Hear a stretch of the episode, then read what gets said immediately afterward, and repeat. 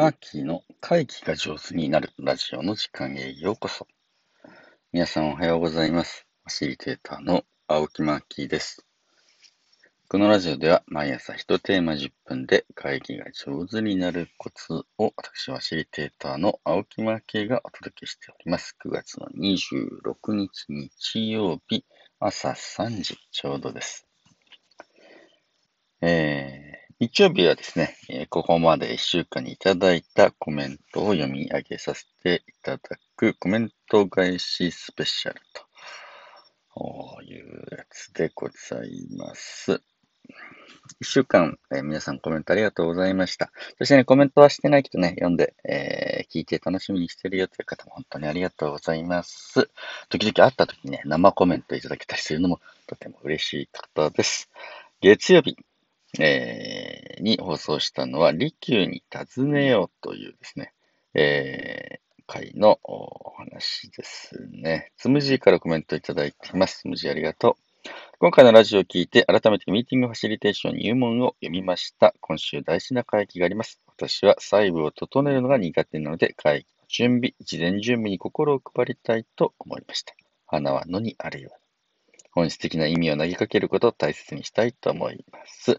つむじありがとう。利休七足面白いよね、本当にね。ヨコピー。で、千の利休の本自分では絶対に手にしないと思うから嬉しいです。お茶も場作りなんですね。深い。いや、むっちゃ深いんですよ。うん、びっくりしますよ。よこさん。えー、こんにちは。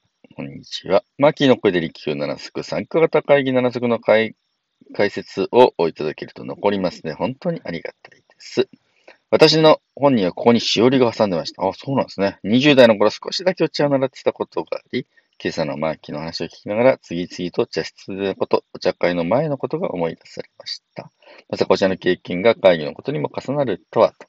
ね、ちょっとでもね、お茶習ってる人は本当にいろんな、え意味で良い体験されたんではないのかな、というふうにして思います。火曜日、えー、はですね、えっ、ー、と、イエナプランの20の原則みたいな話をご紹介した回も、よこさんからコメントいただいております。いやー、よこさんありがとう。めちゃくちゃ盛り上がった時間、贅沢な時間だったことが、マーキーの話し声からよく伝わりましたと。うん。イーナプラもクラブハウスもすごいですね。興味津々。ラタさん。うん。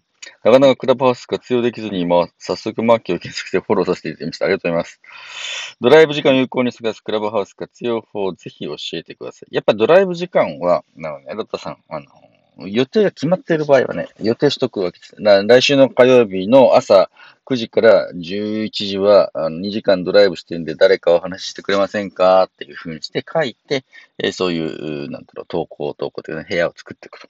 するとですね、その時間に、あ、ワタさんと話したいやんっていう人もね、必ず一人ぐらいはいます。僕はその一人と3時間話しました。いいですね。横ピー。イエナプラン、素敵な考え方ですよね。イエナプラン実践ハンドブックってすごくいい本もあります。あ読んでみます。日本初の学校は大日向小学校、長野ですね。はいはいはい。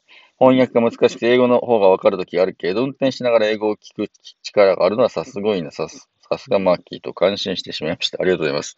え、あの、その手元で英語見れないから、あの、電話相手の人に、え英語探せっていうふうにしてね、えー、お願いしちゃいました。というのがね、火曜日の放送でございます。水曜日、アサーティブに伝えるというふうな話は、これね、川のちのリクエストだったと思うんですけれど、その川のちからあコメントいただきます。リクエストにお答えいただきありがとうございます。うん、すでにやっちまったかもしれません。今、恐れのない組織という本を読んでいます。あ、なんかね、面白い本らしいですね。組織における心理的安全性についての本ですが、感じたことを率直に伝えようと試みましたが、アサーティブにはできてないかもです。まだまだ修行途中ですね。本当だね。うん、お互い修行しましょう。ファシリテーション修行中っていう人からコメントくれてます。はじめまして。ありがとうございます。マーキーのラジオ、ヒマラヤさんがサービスを終えると聞いてから数日、最初から全部聞き直して一つにつき、数行でノートにメモしてます。ありがとうございます。そんな大事に聞いていただいて嬉しいわ。えー、私もラジオ始めたくてヒマラヤやろうとしていたので、どうしようかなということで、スタンド FM でやろうかな。なんかスタンド FM がね、あの、いいらしいですね。はい、あの、やってみてください。高木陽子さんからは、アサーティブなコミュニケーションに努めているつもりでも迷ってばかりです。ホームページ見て勉強します。ご紹介ありがとうございます。とのことですね。まあ、みんな迷いますよ、これ。あの、言いたいこと言うときってね。エネルギー困ってますから。うん。ひまっちゃん、久しぶり。おはようございます。自分の考えや主張、感じ方を私も忘れちゃうのですぐ伝えたい方です。でも、人ってどうしても自分は正しいと思っている。もちろん私も。そこよ。ポイントよ、ひまちゃん。そこよ。自分が正しいと思っちゃうのよ。だから私も伝える、周りも伝えてくれる。みんなが独善的にならずにフラットに認められて驚き合える場が理想だし、そんな場にしたいなといつも思ってますが、難しいね。なるほどだね、ひまちゃんね。ヨコピアサーティブに伝える難しいですよね。結構ね、難しいパターンなんだな、これやっぱりな。どうしても感情が邪魔します。そうだよな。マーケ得意ですよね、そう思います。まずは否定しないこと、受けたもの心なのでしょうか。うん。相手の立場になって本当に難しいです。でも、それができた時って、なるほどな、と感心して心が優しくなれるんですよね。そうだよね。そしたら、ね、自然に言い方も変わる。そんな気がします。アサーティブもスキル学びたいです。というふうにしてね、来ました。やっぱ、うん、一緒に勉強していきましょう。こうね、いろいろ覚えるべきことがございますよ。木曜日、死を覚悟した人の話を聞く人生のインタビューというお話にはですね、えー、こちらもコメントたくさんいただいております。ありがとうございます。今日読み切れるかなというぐらいですけれど、ひまっちゃん。人の人生は、一生は、ほとんどがその人の心の中に思い出としてあるだけで残りません。うん。死んでしまったらずっと考えてきたことや生きてきたことすべてが霞のようになくなってしまう。思い出も、こう、ね、細切れに残るだけなんですよね。でも、死と向き合う人が人生を振り返り、大切な家族と思い出を共有できることってすごく大切なこと。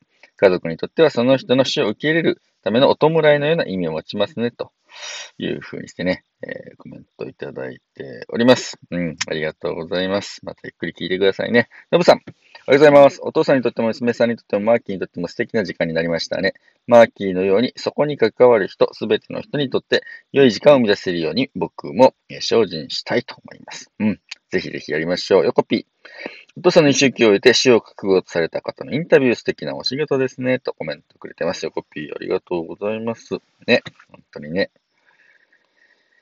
板垣よっこさんからも来ていますよ。うん。還暦過ぎてから人生を閉じていく前に家族と話し、を聞く機会をどうタイミングすればいいのかなとぼんやり考えてました。ズームでも可能なんですね。うん。今朝のお話を聞いてマギーさんにお願いしたいなという気持ちが強くなりました。喜んで、ようこさんありがとう。喜んで家族との時間のね、えー、家族会議から国際会議までやるのが私の仕事ですから、喜んでお手伝いさせてください。つむじ、えー、私も母に癌が見つかりました。まだ見つかったばかりでこれからいろいろなことが分かってくるので、全く心が追いついていません。母も気持ちが、えー、高ぶったり、妙に落ち着いたりと不安定な毎日を送っています。兄弟で変わる変わるお話を聞いていますが、身内の話を聞くのが恥ずかしさや感情が強く出てしまって難しいと感じていたところです。マーキーさんのように間に入ってくださる方がいれば、人生の話が聞けていいだろうと思いました。これから病気が進行していったらお世話になるかもしれません。その時はよろしくお願いします。つむじ、いつでも連絡してください。はい。えー、僕はつむじのお母様のお話をね、みんなの前で聞くのを、え、喜んで担当させていただきます。続いて金曜日、猫紹介を、自己紹介より猫紹介、ようこさん。猫の登場は確かに心が、あね、ほぐれますね。猫ちゃんの可愛さに盛り上がりそうということです。話し合いのテーマとは別のことで盛り上がったところに水を差すようなやり方でなく戻すのってどうしたらいいのかな？うん。これこちゃん、里山、里へ見つかりますようにということでしたね。見つかりましたよ。ありがとう。これこなんですね。あのね、あそう、話し合いのテーマとは別のことで盛り上がっちゃった時にね、あのー、戻す方法はね、明日にでも放送しましょう。ありがとうございます。ヨコピー、これこなんですね。いや、可愛いでしょうね。ミルクうまく飲んでくれますようにということですね。で、えー、そして、えー、最後、コロナは明けないと思って、えー、ね、クリエイティブに話し合おうという会にも、うん、よこさんコメントありがとうございます。確かにいい見直しの時期ですね、というふうにしてね、えー、コメントいただいてます。うん、ヨコピーからもですね、学校も今揺れながら進んでますと、クリエイティブといえばそうですね、大きな覚悟がいるなと、元に戻すだけでに目指すのはちょっと違うのと確かに思いますとコメントいただきました。えー、一週間コメントありがとうございます。皆さんにとってですね、良い週末でございますように、ファシリテーターのマッキーでした。えー、ヒマラヤでのこの配信9月の末で一区切りという風にしてね、えー、考えております。マーキーの会議が上手になるラジオは今後どうするのかってね、問い合わせいただいているんですけれど、うん、今それも考えちゃう。多分ね、一回ちょっと休んで、練り直して、どっか気を熟したら復活しようと思っています。それではまた。